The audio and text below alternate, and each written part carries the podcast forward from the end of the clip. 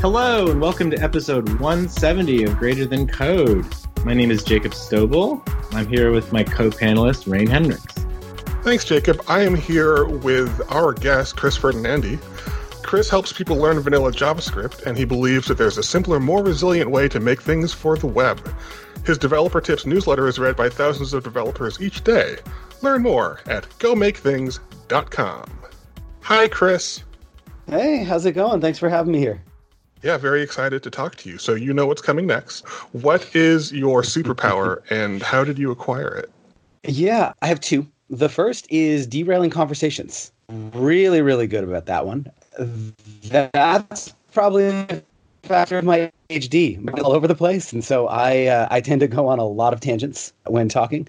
A more useful superpower, though, I somehow have a knack for taking complex tasks and breaking them down into smaller, simpler parts that people find easy to understand. I'm actually not 100% sure how I picked that one up. I don't know if it's something innate or if it's like a nurture thing that I learned over time, but it's really useful when you want to teach people stuff. So that's been kind of a blessing for me in my career. I'm not necessarily the best at certain things, but I am oftentimes better at explaining it in a simple way than other people are, and that's worked out quite well for me. And you are known for advocating vanilla JavaScript. Yes. That is yeah, sort of um, one of your bags. Yeah, that's my big thing. And a lot of that, honestly, is just born out of my obsession with simplicity. I'm a little bit of a minimalist at heart, and uh, that carries over into the way I like to do web development as well. So I'm interested in what is the pitch for vanilla JavaScript? If I am, let's say, a React developer, why would I care about vanilla JavaScript? Yeah, that's a great question. So there's a few reasons, and it's a little bit interesting when you frame it in the sense of like if you're a React developer, because a lot of what I do is not necessarily trying to convince hardcore framework developers that they're wrong. Although I do try to do some of that too. I'm a lot more focused on people who are kind of just getting into this and finding the current state of web development really confusing and overwhelming. And I can take both angles. So I'm absolutely happy to talk about if you're a React developer, why you should care. But I think the conversation is maybe bigger than that. So is this more of a like websites can have a little JavaScript as a treat thing? You don't need jQuery for that? That's part of it. Although I'm not necessarily against like I, I have a few sites driven probably by JavaScript, and I think sometimes that's appropriate and sometimes that works. I think it's a little bit more of a like kind of a spectrum. And so I think kind of the if I were to start off this conversation, you mentioned early on, I have a daily developer tips newsletter. Everybody who signs up gets asked a question by me. What's your biggest challenge as a web developer? And I get a ton of responses back. But the one that comes up more than anything else, it's honestly like half of the responses I get back, is some variation of I have trouble keeping up. I'm not sure where to start. This seems really complicated. I just I don't know where to even begin. And there's this thing where modern web development has gotten so it's grown in scope. So front end developers do a lot more as we've kind of matured as a profession. We've added a lot more kind of processes and tools into things, but it also makes it, I think, sometimes a lot more difficult for people to get started.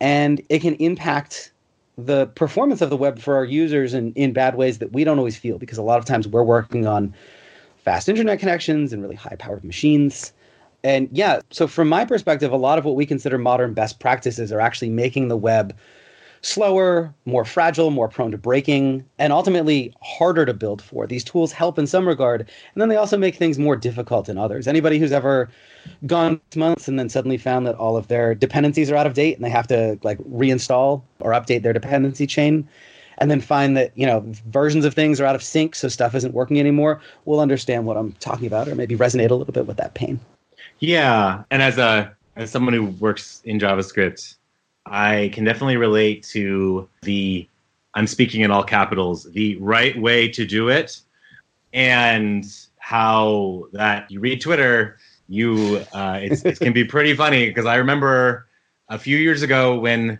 there was a right way to do it with React, and now there's some contradictory advice on what's the right way to do it, and nowhere are we really reminding new people that like that comes with a big asterisk, right? The really what it is is knowing how to weigh the cost benefit of. But when people are new, you know, they're thinking about not just getting their project done, they're also thinking about like how can I use this project to show that I'm a real developer and that I, you know, because I want to do it the real way. I want to do it like the professional way and prove myself. And I feel like that's always in the background. And I feel like that's kind of what's partly what's driving things. Yeah, 100%. And, you know, the, the caveat here is like my whole career is teaching people JavaScript. So I'm not against JavaScript. I use it all day. I absolutely love it. I just want us to be more responsible with how we use it. And there's a lot of factors for kind of why things are the way they are today. But if I kind of look back at the history of web development, I think about how we got to where we are today. If you've been doing this for a while, you may remember the era where back-end developers were where like real serious development happened and the front end was just kind of like it was a plaything. You had webmasters, they built these cute little like GeoCity sites with under construction banners, and like the real work happened on the back end. And then somewhere along the line, as the platform matured, that shifted. Now front end development is like real serious business, and you build these crazy tools that let you have real time video chat and edit photos and do all sorts of really cool stuff. And you saw two things happen. A lot of back end developers migrated over to the front end because that's where the exciting stuff was happening. Or companies that wanted to save money said, hey, back end guy, you're going to do our front end stuff now too. And a lot of these back end approaches and best practices and paradigms got brought over with them. A lot of my friends who have back end backgrounds, a lot of like .NET developers who moved to Angular, in the way that they talk about the front end, you can tell they're bringing these back end best practices that make perfect sense on the back end over to the front end. But the front end is a very different medium. In the back end, you have control over pretty much everything how fast the server is, when things run, the operating system. There's just all this control that on the front end you have none of. People are accessing what we build on a variety of devices with unpredictable internet connections and devices that may or may not be able to handle the stuff that we're sending. And so, from my perspective, I feel like a lot of kind of these back end best practices they just they don't carry over the way you'd like them to. And when you get people who are on spotty internet connections, uh, CDN times out and a file fails to download, or they go through a train tunnel and lose their connection. If we build things in this like modern JavaScript heavy way, the whole house of cards just kind of falls apart on those people. And so we've made this web that in 2020 could be the fastest thing we've ever built, but in, oftentimes it's actually slower to load or the same speed as pages were five years ago and way more likely to break or fail unpredictably. You just get the white screen of death and you have no idea what's going on. And so for me, that's really my biggest problem with the way we're building things. And that doesn't mean never use JavaScript. It just means let's be a little more thoughtful about how we do. So I have some ideas on how we can approach things differently that we can get into if you want. But that's kind of the big like the problem I see with the way we do things today. Yeah, I would love to get into that. awesome. Yeah, so for me there's a few things. Well, so it's almost worth before I get into what web development maybe should look like. I think cuz this is not just for me about frameworks. It's not just a like frameworks are bad. They serve a purpose. So if I think about modern web development, it involves a few things. So it's the use of frameworks, which if you're someone who's building your entire UI with JavaScript and you're using it based on you know, some sort of state or data object, and you want to say, you know, when the when the data looks like this, the UI looks like this. When it looks like that, the UI looks like that. Frameworks are really helpful. They make stuff that would be kind of a pain with manual DOM manipulation a lot easier. So totally get that. Awesome. The other piece is package managers. A lot of people think about this modern use of modules and packages as like standing on the shoulders of giants. So rather than reinventing the wheel every time you build a site, let's repurpose this amazing ecosystem of tools and packages and modules that already exist. The third piece around front end development are modern best practices. And this, I don't see this talked about as much as I did maybe six or eight months ago, but for a little while, people were really psyched about the idea of the cascade is bad. Writing CSS sucks. Let's put all our CSS in JavaScript too. There's been kind of this shift to doing more and more and more in in JavaScript, and so are seeing people author CSS in JavaScript too, so that you can avoid the C in CSS, the cascade, and just tightly scope everything to components and individual pieces so that styles wouldn't bleed over from one thing to the next. And uh, all of this JavaScript has this really nasty kind of effect of slowing down performance of the front end of your site because like 100 kilobytes of JavaScript is not the same as 100 kilobytes of CSS or a JPEG or HTML. It's a lot slower for the browser to parse and compile and actually do stuff with just because of how browsers work. And so you also see this thing where single page apps have gotten a lot more popular, where rather than having to download all the things on every page load, you download them once and then you just update the stuff that needs to change in the UI every time someone clicks something, which means you're now recreating all the stuff the browser gave you out of the box in terms of routing and shifting focus and handling forward and back buttons. You have to recreate all that with JavaScript. And so you're solving performance problems that were created by JavaScript with even more JavaScript, which is the most fragile part of the stack because it doesn't fail gracefully. Um, if a browser encounters an HTML element it doesn't recognize, it just treats it like a div and moves on. If you have a CSS property that you've mistyped, the browser ignores it and just keeps handling the rest of the CSS file but ignores that property. But with JavaScript, if you like mistype a variable and then the next line just kind of like wraps over by accident, or you forget a curly bracket and you know JavaScript automatically adds a semicolon for you, like the whole thing just kind of falls apart. The JavaScript file stops running, and anything that happens after that never happens. So for me, modern a, a better approach to web development is one that is more more lean, more narrowly focused on just the things you need. So that means a few things. For me, that means that old doesn't mean obsolete. I think as an industry, we're kind of obsessed with bright and shiny new objects, right? So it's honestly, it's part of what keeps this industry so exciting. It's one of the reasons why I, I fell in love with web development. There's always something new to learn if you want but it's also a little bit of what fuels that sense of not being able to keep up that burnout that feeling like as soon as you've learned one thing there's three more things you have to go run out and learn and so just because a new technique comes along doesn't mean you have to immediately ditch the old way of doing things for the new thing sometimes old is is actually better it comes with better backwards browser support so you don't have to worry about how you're going to handle newer devices. Sometimes it's more performant because it's been around longer, so browsers are better optimized for it. You know, so I guess I kind of start with that. You don't have to ditch the old way of doing things just because there are newer ways. But the first principle for me is embracing the platform. So I think kind of almost out of impulse these days we tend to reach for libraries and frameworks even though there may be things baked into the browser that do what we need for us. I still run into a lot of people who don't realize that the DOM manipulation stuff that used to be really hard and is why jQuery exists is actually pretty easy in vanilla JavaScript these days. So things like getting an element and manipulating classes on it or injecting some HTML into an element, those things are pretty trivial today. They used to be a huge pain five or six years ago.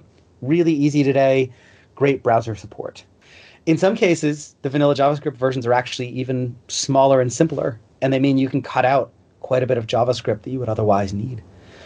A lot of times today, there are actually HTML elements that do things that used to require JavaScript. So, disclosure components, expanding and collapsing things. You can now use the details and summary elements for those. And on browsers that don't support them, people just see all the content. So, you've got built in progressive enhancement. Right now, there's a spec in the work for lazy loading for images. So you won't need to use a JavaScript plugin for that anymore. CSS can also handle a lot of stuff that JavaScript used to, oftentimes more performantly. So, most notably, animations used to require heavy JavaScript libraries. And you can do some really, really amazing stuff with just CSS in that regard today. Animating scrolling down to anchor links, making elements move around on the page. And the CSS animations are tied really tightly into browser refresh rates. So you get these really smooth animations without needing to mess around with any JavaScript at all, which is awesome. So that's that's one piece of it. The other piece is thinking a little bit more small and modular. We have this tendency to like kitchen sink our development sometimes, right? So let's pull in all the modules, all the libraries, all the frameworks.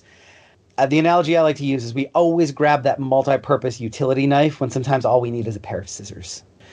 And so I've seen people like pull in all of jQuery or all of Lodash just to toggle some classes on an element or use a couple of helper functions. When you may be able to just you know grab a helper function that does what you need and is a fraction of the size instead of loading 30 kilobytes of javascript.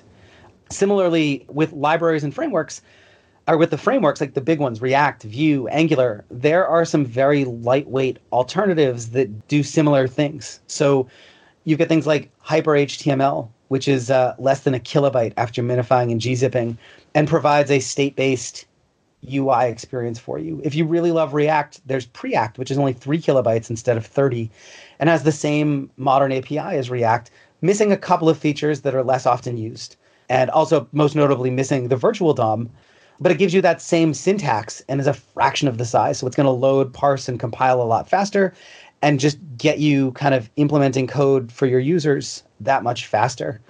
Uh, there's also Svelte, which gives you a React like experience and then just compiles down into vanilla JavaScript. So all the end user gets is browser native goodness. And then the last piece for me is remembering that the web is for everyone. I feel like a lot of times because we are often using high end high end computers, the latest mobile devices, fast internet connections, we forget that that's not the experience for a majority of web users. And we build these things that work just fine on our machine, but for the people who are actually using the things we build are painfully slow, painfully prone to breaking. For users who have disabilities, permanent or temporary, they are sometimes difficult to use or unusable. Frameworks compound this because of kind of the we'll just grab a plugin for that, we'll just grab a module for that kind of mindset. A lot of times, the people who are building these things haven't built them with accessibility in mind, and so we're dropping things into our sites that don't work for people who are on screen readers or navigate by keyboard.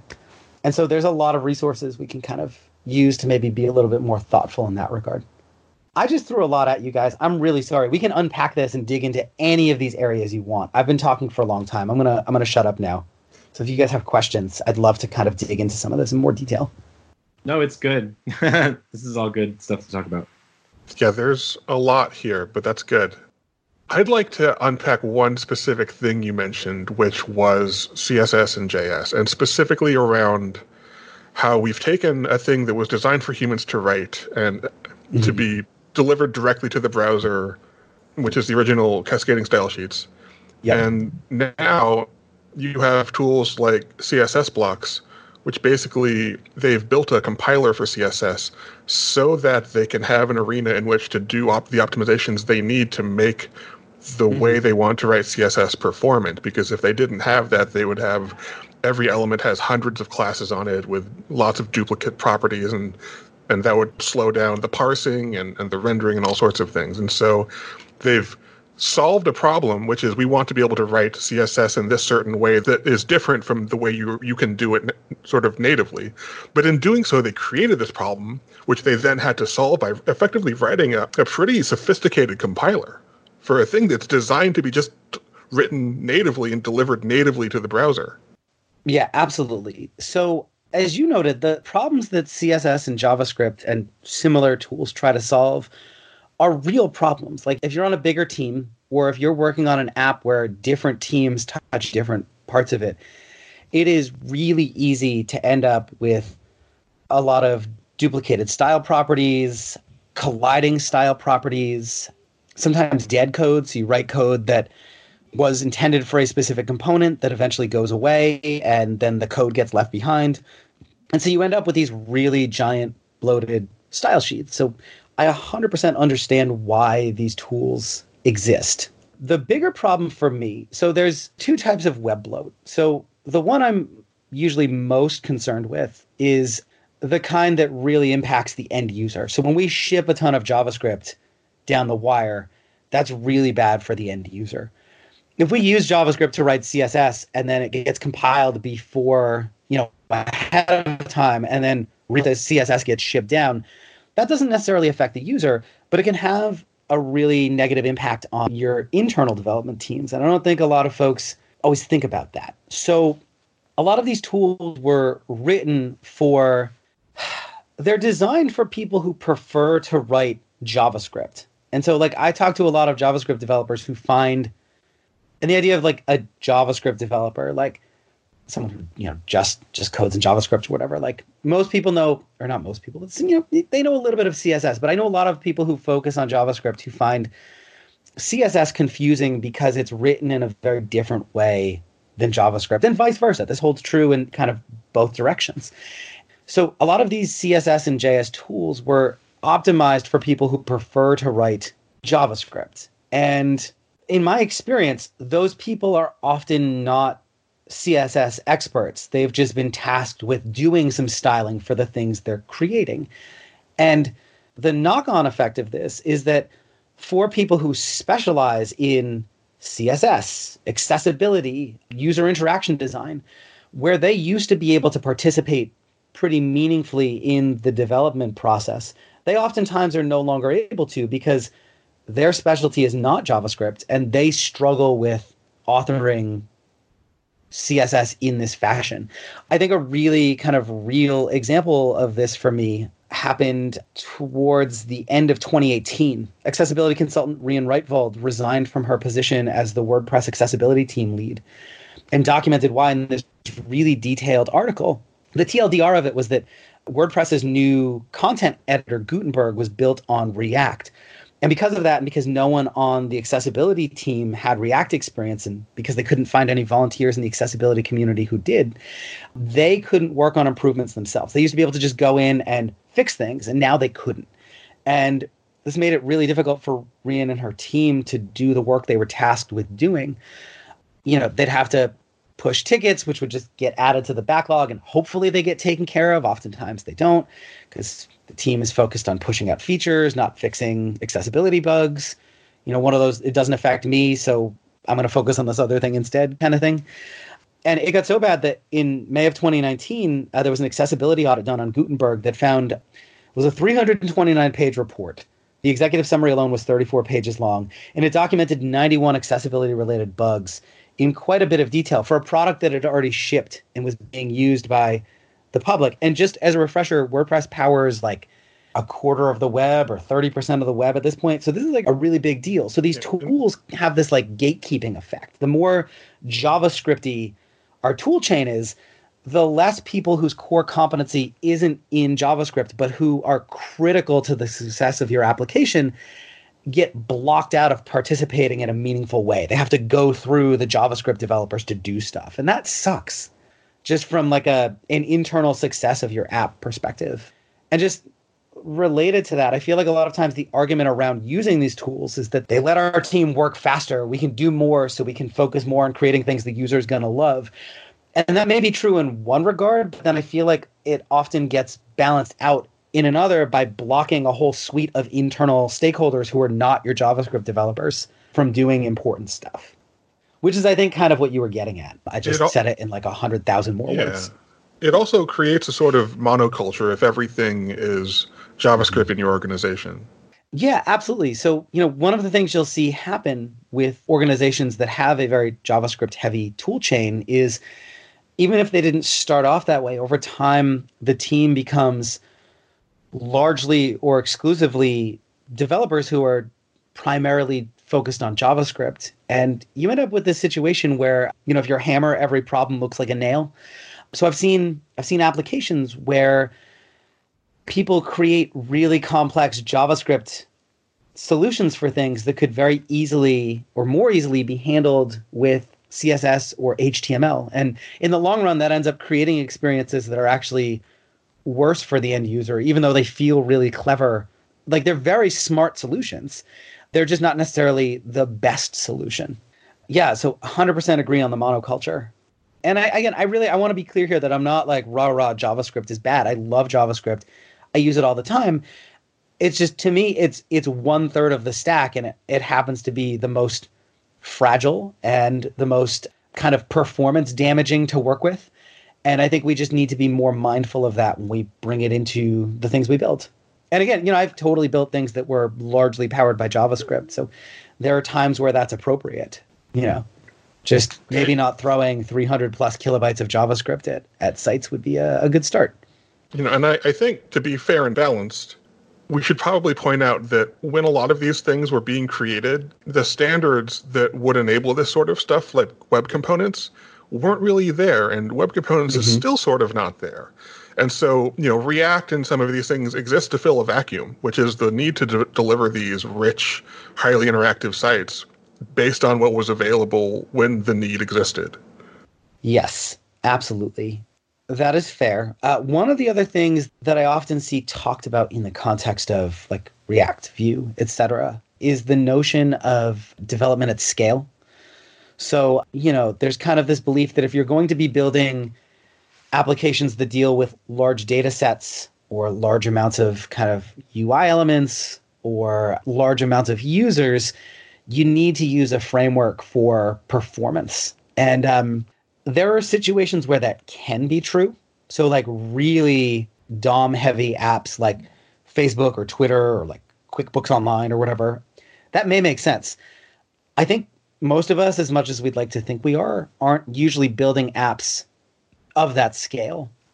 And so we're picking tools that were oftentimes built for a very different use case than ours, just because there's maybe sometimes a little bit of that, like, well, if it's good enough for Google or if it's good enough for Twitter, it must be good enough for me kind of thing. Um, yeah, that reminds me of uh, like the Google hiring process, which was Google thought was good enough for Google, but it was designed specifically for the scale problems of being Google. And then mm-hmm. every early phase startup in San Francisco started using it. And then Google was like, actually, it doesn't even work for us. But then the startups just kept using it. Yeah. And you see that with frameworks, right? Like, it's just, it's one of those like everybody uses them. So I should too. The real um, developers use them real developers use them. The right? cool like ones I, that uh, give keynotes and have have yeah have lots yeah, of like these these tools do amazing things. So sometime last year, I decided I wanted to better understand how things like Vue and Angular and React work under the hood. So I tried building my own. It's this open source project now called Reef that you can like dig into. But I just wanted to better understand like the mechanisms behind how all of this stuff works. And one, it gave me a much better appreciation for the sheer amount of engineering that goes into some of these tools. Like they are just brilliant pieces of engineering.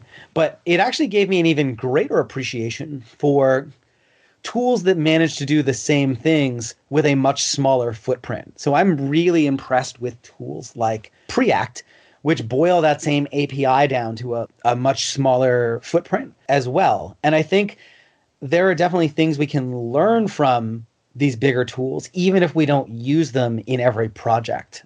It's almost like a like an impulse reaction now. We just we reach for kind of these standard set of tools, even when they're not the right choice for the thing we're building. I've been thinking about like silos of technology. You were saying before how like if I have like a JavaScript developer who's writing JavaScript all day, they might not implement a solution when they could do it in just CSS, for example. Yeah.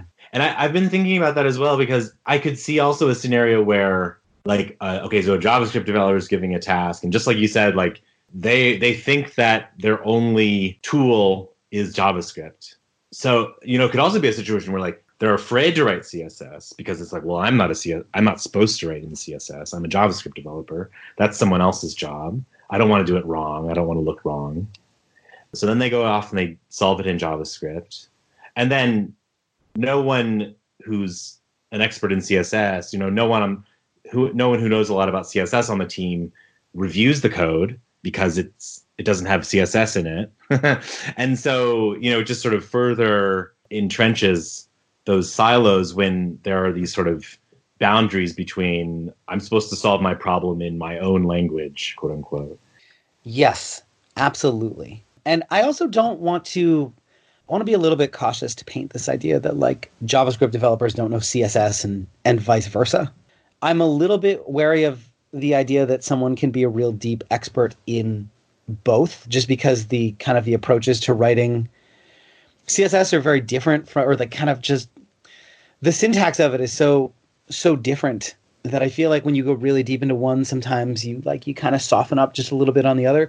But there are definitely people who are very competent in both. So this is like you know like a hashtag not all developers, I guess, kind of thing.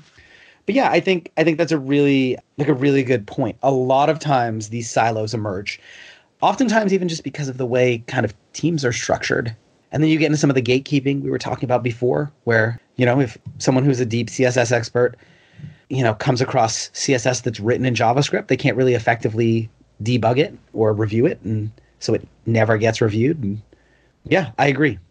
It's interesting for me to think about the complexity of these systems and how it arose why it's there. Given that vanilla JavaScript is, I think you would agree, simpler than React or Angular, there's a sense in which complexity is evidence of success, which is to say that when you're existing in a complex environment and solving new challenges, to do that successfully, you have to become more complex. But that doesn't necessarily mean that that complexity is warranted in other contexts, you know, that are different from where it originally arose. So, like, like you said, React was invented to solve Facebook problems with scale, with complexity, and, and, and this sorts of things. But not everyone has Facebook level complexity problems, so they don't need Facebook level complexity solutions. Mm-hmm. But the Yeah. complexity itself isn't bad. It's just it's necessary sometimes, but it's contextual. Yes. And I don't mean to be flippant here because there are definitely times where like things legitimately are complex and require complex approaches and solutions. But a lot of this sometimes to me feels like a like a design problem. And I don't just mean strictly from like a visual design kind of thing, but like humans are really good at making things complicated.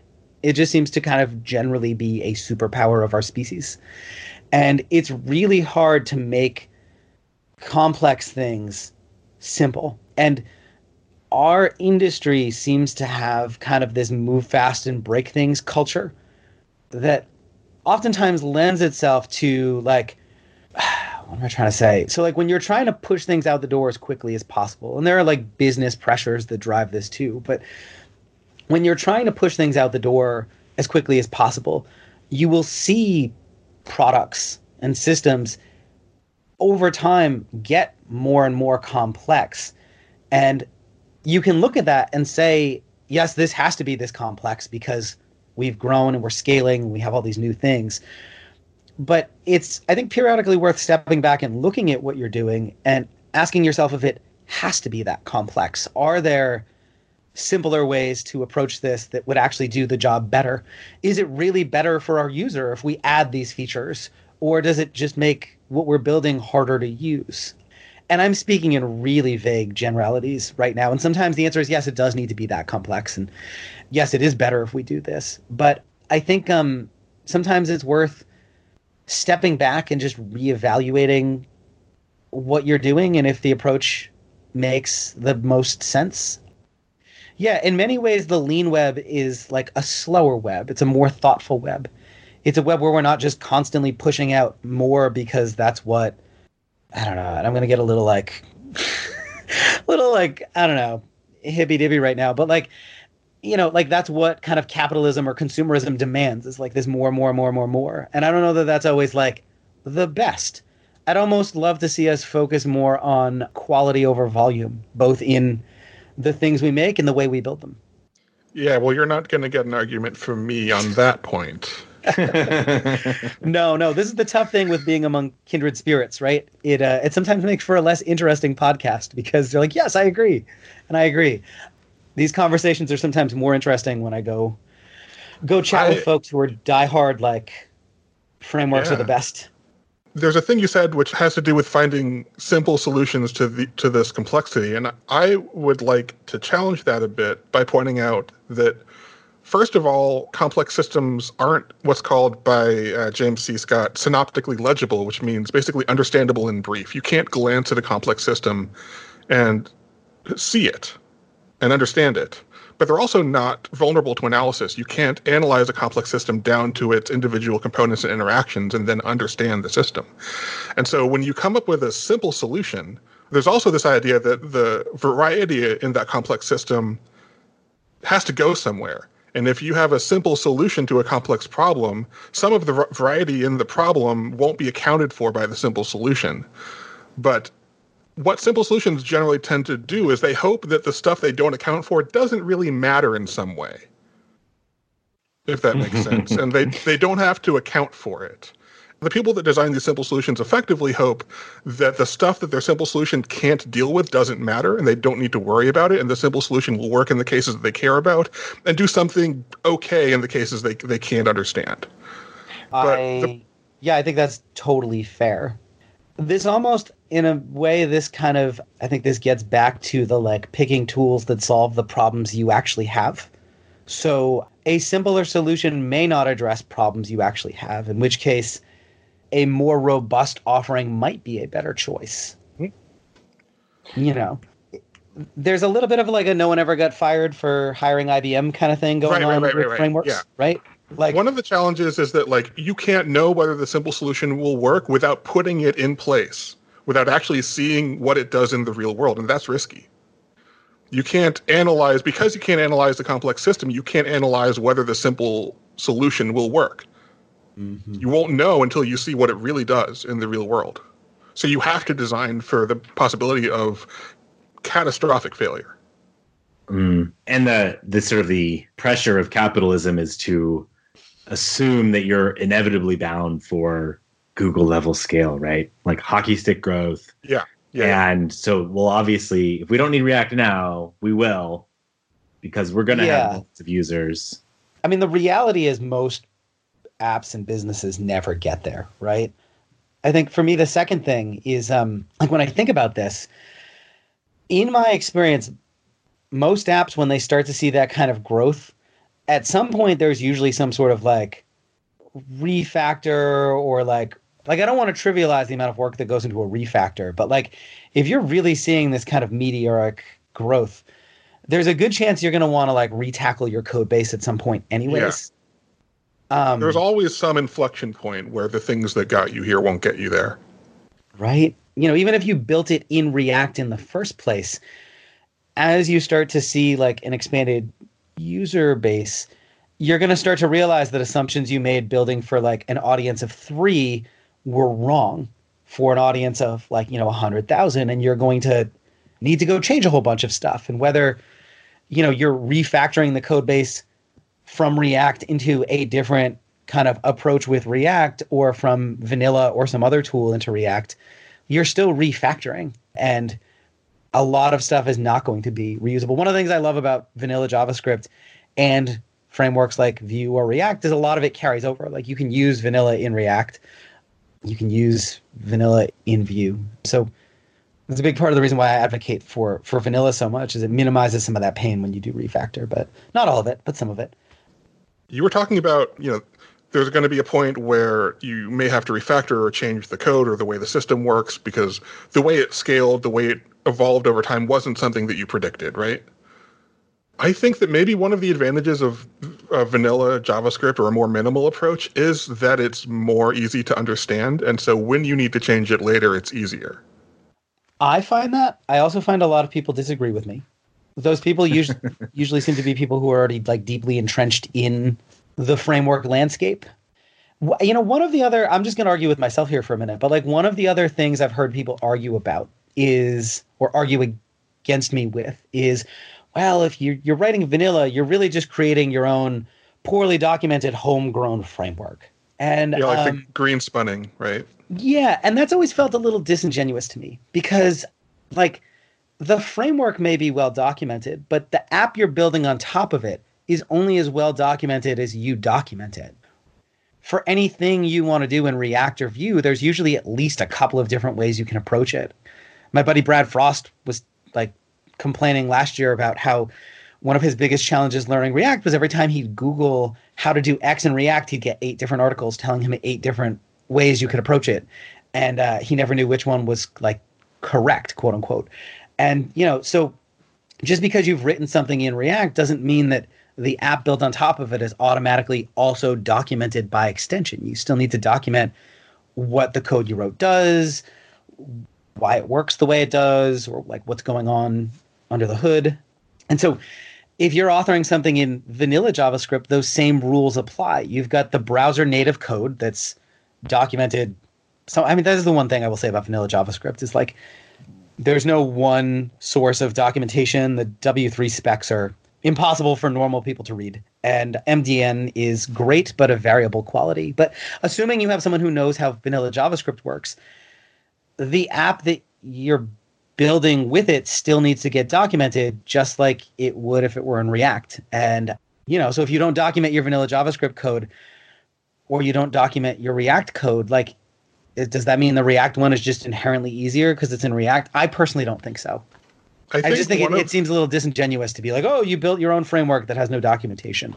Like, I think I think one of the arguments along that line that does make sense to me is if React has been proven to scale to way more than you're ever going to need, then when it comes time for you to scale, the thing you won't be doing is ripping out the framework bits. Sure, that is fair. The thing with with the whole, I also think there's maybe a little bit of a, um, you know, like even if I never get to that level of scale, it's better to have the insurance. You know, it's like the the person who goes on vacation and packs for every possible situation they could run in, you know, run into versus having to just figure it out when you're there. Like, it's not supposed to rain while I'm going on vacation, but let's pack a raincoat and an umbrella anyways, just in case. Mhm. Versus like you're on vacation, it rains.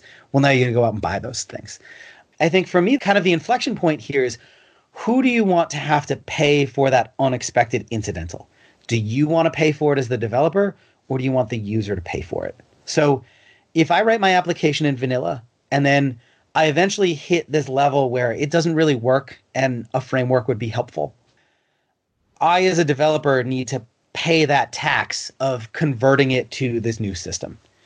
If I throw React or Vue in there and never actually need that level of scale, my end users are paying the tax of that extra code that has to get sent down the wire and the extra abstraction every time they use my application. So I've I've really just shifted cost from myself to the end user. And I think for me that's kind of where my big argument in favor of moving away from some of this stuff comes from is I don't think it's fair to make users always pay that tax for our own convenience. Another counter argument to the argument I just made is that React itself is designed with on ramps for people moving in this direction. You know, uh, I've worked with a number of teams that have moved from not React to React in small incremental steps. They've injected React to do this one part of, of a larger page, for instance, and they just keep doing that until they don't have the old stuff around anymore. It actually works okay. Yeah. So, so that was that was like the always supposed to be the idea. Like I remember when I was learning it, and maybe in five years ago, that was the pitch. It was like you don't have to make a full switch. You can put it in incrementally, and and, and somehow we sort of lost track of that. Sorry. and and it might be just sort of the there's so many people that have started becoming developers in the last I don't know three years that think you know the understanding of you know React doesn't have to be from the very beginning. Yeah. And I think another Yeah. another flip side here is the flip side of you know there are eight different ways to do routing in react is there's a, a large community of practice where you can find people who can suggest ways to do things even if there are eight of them that's certainly better than zero suggestions Yes, the uh, the community aspect is definitely an important one. Um, that's not a technological problem at all No, no. And I honestly, I think a lot of the tech that we throw at the way we build sites is us trying to solve people problems with tech.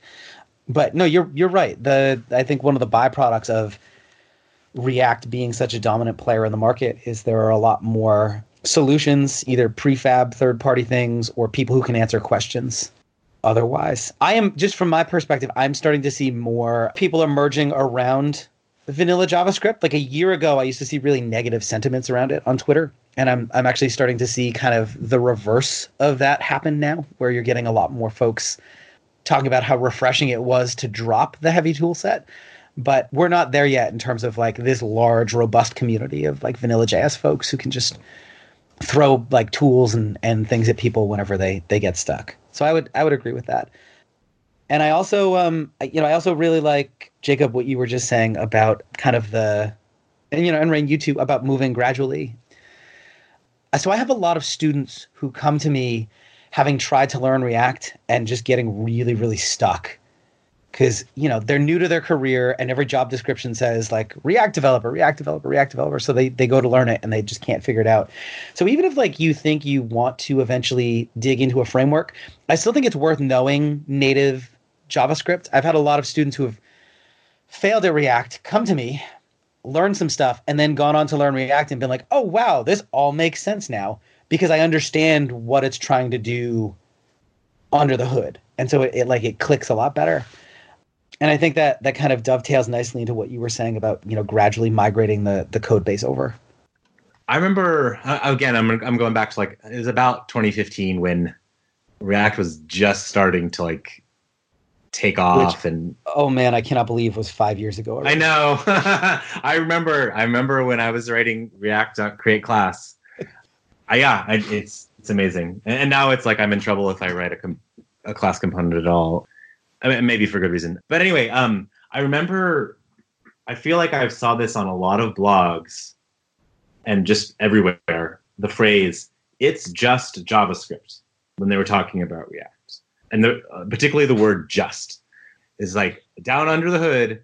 It's just JavaScript, which I feel like is like obfuscating a lot because yeah, yeah, like the virtual DOM is just JavaScript, but that is really underselling the amount of complexity that's going on. I guess this sort of gets back to the complexity versus simplicity stuff that Rein was talking about.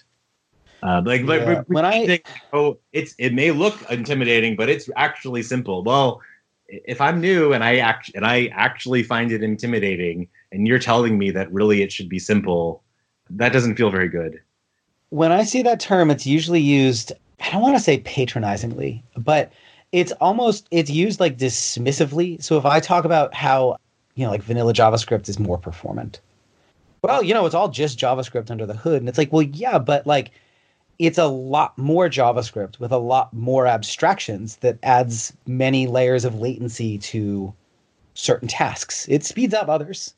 You know, like DOM diffing and the virtual DOM are brilliant, but getting all that JavaScript down the wire, it, you know, it like it's just JavaScript. It just happens to be an extra thirty kilobytes of it that the browser has to code. parse and or, you know, yeah, you know. Uh, Gerald Weinberg. Gerald Weinberg calls just a lullaby word because what it's designed to do is to get you to fall asleep for the rest of the sentence. Mm-hmm. yeah, that's a good um, that's a good analogy. Love it. And he suggests instead paying much more attention to the rest of the sentence. and also replacing it with words that mean the opposite. So another lullaby word is it should be easy to, right? And what you do is you replace that with we will have great difficulty to. yeah, it's also like, you know, as Jacob was just kind of alluding to, like if you're someone for whom this is not as easy as the sentence makes it seem, you may come away feeling like you don't belong or that you're too stupid to get yeah. it. Like I have, I know, oh. I, I talk to a lot of beginners who are like, I keep reading all these articles that say just do this. I simply need to do this, and I'm just not understanding it. And I'm starting to think maybe I don't have the mind for a developer. And that is such garbage. Like, there are people for whom maybe things come a little quicker, but I fundamentally disagree that there are people who are just not wired for this. I think I can teach anybody how to code. Whether people enjoy it or not is a totally different argument. But if you're not understanding something, that's not your fault. That means the way it's being explained to you is yeah. bad, if for lack good, of a better word. Good know? technical writers don't use that framing, and good technical editors won't let writers do it. So Brian Hogan's an editor at Pragmatic Programmers, which is a great publisher, and he's very sort of outspoken about do not say something is easy. Because mm-hmm. if it is not easy for that person, they will think something is wrong with them, and then mm-hmm. you hurt them. So don't do it. Yeah, it's such a like common phrase to use casually in conversation that as much as I try not to, it still occasionally slips into my my writing and my talks and stuff. And uh, I try to be mindful of it, but yes. The interesting thing is, I think the goal of using it is the opposite. You want to indicate to people that, hey, you can do this, but what you're actually the uh, the intended result is not the is not the actual result, and what matters more is the actual result. Yeah, I felt like j- just like going back. Sorry, just going back to the example of React again. I think one of the reasons why and I would love to hear you talk about this too. The the pain coming from trying to go straight to React. For me, what made it click was when I understood what frustrations and problems React was trying to solve. And mm-hmm. so I, I sort of feel like if you're a beginner and you don't understand React, go off and try to manage state manually by yourself for a little bit and understand like the particular pain points involved in that. And then when you can go back and see, oh, I see how React is trying to help me worry less, or it's trying to help me organize a little bit better around that problem, it might click for you a little bit better. Yes. Yeah, absolutely. One of the other, just along those lines, like I, just the concept of state in general confuses the heck out of people who are not used to writing code that way. You know, so if you are just new to development in general, or you used to do a lot of manual DOM manipulation, you know, even like the word state, like, like, I've broken it down. I'm like, state is just data at a particular state and time. And they're like, oh, that makes perfect sense now. Like I wish someone had, and again, I use the word just in there, but you know, state is state is data at a particular state and time or point in time. Like, oh, I, I, you know, I get it now. But yeah, you're you're absolutely right. Like I've had people who don't really understand why someone would want React, and then when you try to do state you know, without it, you're like, oh, I, I can see how this would be helpful. Um, so, so there's an interesting thing. Sounds like now just, I'm arguing in favor of React. I think it's more about being uh, aware of the of the context. But there's an interesting thing that, that just happened to you, which is you used just, but you used it in a subtly, what I think is a subtly different way that's really fascinating to me. I think the way you used just was to indicate that the thing that follows is an oversimplified model of a complex phenomena. Yes. You know, it's just, you know, changes in, in state over time. It's not just that, but if you think about it that way, you will be it's a lie that will help you. It's you know large. It's it's a lie we tell to children. It's Wittgenstein's ladder. You know, it's a model that's wrong but useful. Right. And I would like yeah. to find a way to separate out that use of just from the one that intends to diminish the thing that comes after it, like we were talking about before. Because I think that use of just is actually quite useful. Well, it's the acknowledgement that you're pointing at a model and not the thing itself. Mm-hmm. You know, if you if you're gonna say just and not acknowledge it, say like, look at this ship in a bottle, isn't it? Do you want to go sail it in the ocean with me? and then you're asking the, the listener to you know like drink the Kool Aid and believe that the model is the thing. Mm-hmm. I've been using uh, it's kind of like instead of just for this. So I would say it's like kind of like lot. state that changes over time. I like that a lot. One of the other things that comes up when I talk about kind of this more minimal approach to building for the web. Uh, by the way, one of the other things I really would love to see, it's starting to grow in popularity a bit, but one of the things I'd love to see is doing more of is static HTML. I absolutely love websites that are flat HTML files that get sent back from the server and are maybe sprinkled with a little bit of JavaScript pixie dust to add some interactivity as needed. It has, in my experience, made the web a lot faster, and I'd like to see more of that. Yeah, maybe a, and, and kind it, of a tool or resource I didn't mention here. And an interesting thing that's happening with some tools like Gatsby is that they're sort of taking what was intended to be an interpreter that runs on the browser and they're turning it into a compiler. You know, this whole, what's it called? Isomorphic, which is always a weird word for that. But, you know, the idea that you can actually just render all these pages on the server and then send them over. Mm-hmm. But you're using the same technology. Yeah, absolutely. As kind of maybe a kind of a closing conversational topic, whenever I talk about this way of building for the web um, that often maybe seems a little bit more like the way we used to do things a few years back. Even for people for whom this resonates, I usually get the question of, look, this is all great, but do companies actually build for the web like this? Because, like, I, you know, at the end of the day, I need a job. I need to be employed. Like, that's why I do this. It's not just a hobby. Like, you know, I need to need money to buy things. And the answer is yes there are absolutely companies that do this. The I mean the the caveat is not as many as I personally would like, and I don't think we're really we're really there yet. I do see the pendulum starting to shift a little bit, but um, there are some some bigger companies that you have definitely heard of that build like this. So most notably, GitHub last year. I guess actually maybe it was 2018 at this point, but they finally removed jQuery from their web stack, and instead of switching it or replacing it with a framework, they decided to instead use native JavaScript or vanilla JavaScript and custom web components. And they wrote a pretty detailed blog post about about it and why they went that approach. But it has resulted in a an application that is a lot more resilient and stable than if they didn't use that approach. Even things like commenting, opening issues, and so on are static HTML with server rendering that is then augmented with Ajax JavaScript so that it can happen snappier and faster if your browser supports it. But if that JavaScript file fails for some reason, it just does an old did it again does an old fashioned server uh, submit and still handles the thing you were trying to uh, accomplish. So it's very resilient, which is great. Also, notably, that same that same year, so late 2018, Netflix ripped React out of their client side initial page load, replacing it with vanilla JavaScript. And they found that their loading and time to interactive decreased by 50%. So, substantially faster initial page loads for their users. They're still using React for server side templating, but their front end now comes through as pre rendered JavaScript, uh, just vanilla JavaScript. And it, it's had really good performance wins for them. Another one I, I haven't been able to. I've, I heard from a developer at Marks and Spencer that they are still using vanilla JavaScript. This is a, a big retailer over in uh, the UK. I haven't seen any sort of public acknowledgement of that in the form of like a case study or article or anything, but one of their internal developers told me about it. Um, and then there's a handful of other smaller companies that do this too. But I still see tons of job descriptions saying we want we want Vue, we want React, we're looking looking for a framework developer, that sort of thing.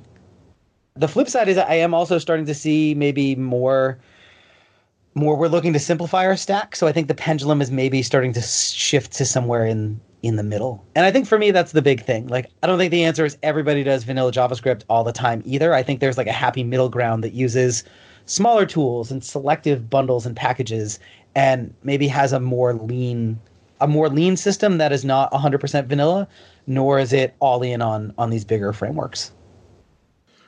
So I've been trying to sort of put together in my mind what is the value proposition for vanilla JavaScript as we've been talking. And it, it seems to be, there seems to be a lot there. One of the things is that it's easier for new developers to learn than, for example, JavaScript plus React. Another is that learning JavaScript provides the sort of understanding that makes it easier to use than to learn than React or Angular or Vue or whatever.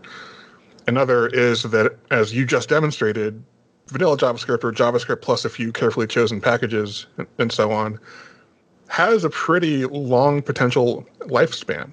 You can b- get pretty big with it if you need to. Another is that when it doesn't work for you anymore, you have uh, you know off roads that are feasible. So moving to React, for example, is pretty feasible. So you're not painting yourself into a corner by starting there. Yeah, I think that's really uh, that's really fair.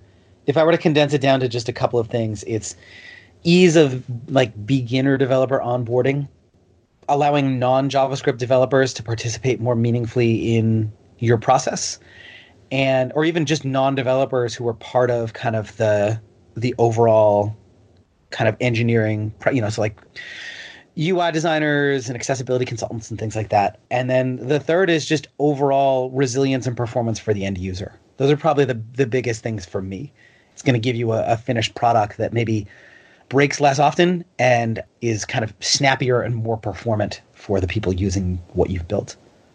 I think it might also be good to sort of, I'm sure you've already done this, but in my mind, it's sort of happening on the fly. Break this down into a few sort of different contingents you know of your target market. So there's new developers then there's startups who want to be able to do interactive stuff but also worry that they may become the next unicorn. And then there's you know established companies with large you know highly interactive sites that they need to support. And, and they each have very different needs that's a good point i don't know if i'd be prepared to do that right now on the fly but i like where you're going with that just thinking about it out loud though i startups are a very unique kind of beast. They are usually bringing in people who they want to do a little bit of everything, who they expect to work crazy hours and deliver maybe inhuman kind of results. And for those people, given the constraints of the business, I think sometimes just grabbing an off the shelf framework and slapping together a bunch of pre-configured components and then building like a minimum viable product maybe actually does make the most sense. From maybe not for the end user but from an internal kind of perspective it's almost like if you don't do that the thing won't exist before the money runs out or before the investors get angry. And so for like for me startup land is a very kind of unique and specific microcosm that maybe differs from everybody else. That's really interesting because that would imply that early stage startups might get more benefit from React than late stage startups, but the transition between them is asymmetrical. Like a lot of it's easy, yep. you know, people go from Java vanilla JavaScript from React. I don't know that a lot of people go that are on React go back to vanilla JavaScript. So if you start mm, there yeah. as a small yeah. startup, you're probably going to be there for a, a, for forever until you if, yeah unless like I, you move to something sideways or more complex. Yeah, I and I I think the bigger thing here is less about tool selection and more about picking the tool that allows you to get moving faster. So for me in that situation, that would that would absolutely be vanilla JavaScript. For someone else, that might actually be jQuery. For another developer, that might be React because that's the tool they do most of their development in already. I think the one that is less likely to give you more headaches down the road is to start vanilla and then layer in later. But most startups fail. So at that phase in your development, like worrying about down the road headaches is almost premature. Uh, we as an industry sometimes are maybe a little bit too sucked into the Silicon Valley vortex and kind of the startup vortex. And I think it's important to remember that that is only a small microcosm of what actually gets built on the web. That's I'm just kind of yeah, thinking no, out loud here. No, it's but good. Like, it's good. You know, like we put a lot of stock in like you know, like as thought leaders like founders and investors are often like the the big voices of the industry but i don't know that they really represent a majority of kind of the industry itself well I, I think the elephant in the room that we've mostly avoided although you mentioned it a little bit before is that there's probably no ethical choice of javascript approach under capitalism and especially not in the absurdly extractive uh, context of uh, venture capitalism mm-hmm. Yeah, no, I think that's I think that's fair. So we could have a whole other conversation mostly, ethics, right? Yeah. like you, you were talking about how you know people have these inhuman demands in startup, and I would for them just say pick the thing that reduces your suffering the most. I don't care whether it's vanilla. I literally do not care about any of the technical considerations. Just pick the thing where you'll hurt less at the end of the day. Yeah, I, absolutely. I think that's a very reasonable, humane approach. You know what I mean? Like if you're really thinking about like the human element of working in a startup, which can be absolutely vicious, then yeah. It, yeah, it seems to me like a pretty big privilege to be able to very carefully consider your JavaScript approach and to you know take the time to evaluate options and maybe try a few to see what happens and then pick the one that's right for your business. Oh wait, I got fired yesterday. You know. Absolutely. So I guess that's my reflection is that this is all great, but maybe you should focus on the thing that reduces your harm in the short term, depending on who you are and, you know, sort of what constraints you're operating under. And good luck with that because capitalism. yeah. Yeah, that's uh that's a good way to frame it. Jacob, do you want to do reflections now? Yeah, I well, for one thing, I for people who are listening that are just starting to learn JavaScript, I totally feel your pain, and I want you to know that it is okay to not learn a framework immediately. Um, and it's also okay, like if you're feeling like you really want to dive in to React and build something that you've been thinking about, do that. And then later learn about vanilla JavaScript. I, I think there isn't one right way to learn it it, it's more of a question of understanding like the various levels of abstraction and the trade-offs involved and knowing how to analyze your problem and understand what might be the best approach and then the other is that when we were talking about, I, I was thinking of a um of a book that Noel Rappin wrote recently. I guess it's still in beta, and it's called Modern Front End Development for Rails. Um, and if if you're not a Rails developer, it's not that's not a huge issue. But if you are a Rails developer, it's probably a great book to read. But what why I was thinking of that is that he takes a really great approach that I think is really similar to what we've been talking about. Is that he starts out with uh, a Rails application that's going to be using some uh, it's going to be using some vanilla JavaScript, and then he starts discussing various other technologies and what they might bring to your project, and then he builds up that exact sample project by layering on first a library called Stimulus, which is from Basecamp, and it's it, it's a tiny JavaScript library that's about events. And then he adds React, and then he adds TypeScript, and it's really about he's showing you how you can incrementally add these technologies if they're going to solve a particular problem for you, and to also start thinking about like what what problem do I need to solve, and will this technology solve them, and will they will it create new ones? Uh, so yeah, I highly recommend that book. I just want to mention, and I'm doing an example of what I'm about to say, that not every use of just is problematic. So you don't need to like police. We don't need to police every time we use the word because you know cops suck.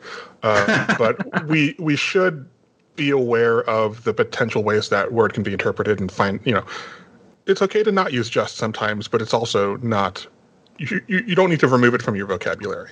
I agree. I what I've found is I've been trying to be careful and more mindful about that word for a long time because I've found that my usage of it sometimes the word isn't bringing anything new to my sentence.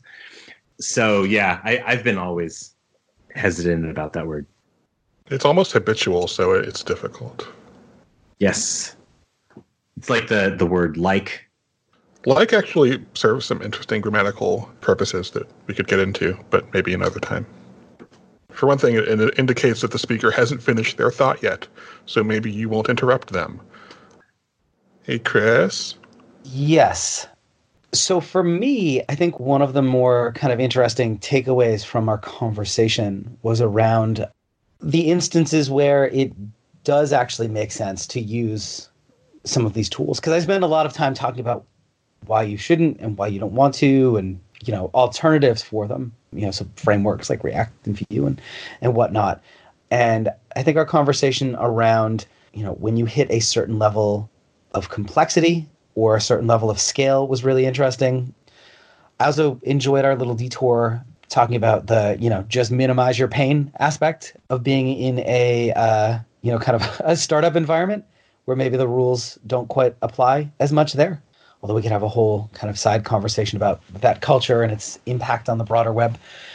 Yeah, the other big thing I, I just wanted to say, and I think it, it kind of echoes what Jacob already said, but if you are learning web development or JavaScript for the first time and you feel like it's just too many moving parts, or you don't really have the mindset for this, or it's really hard for you to kind of figure out, you are not alone.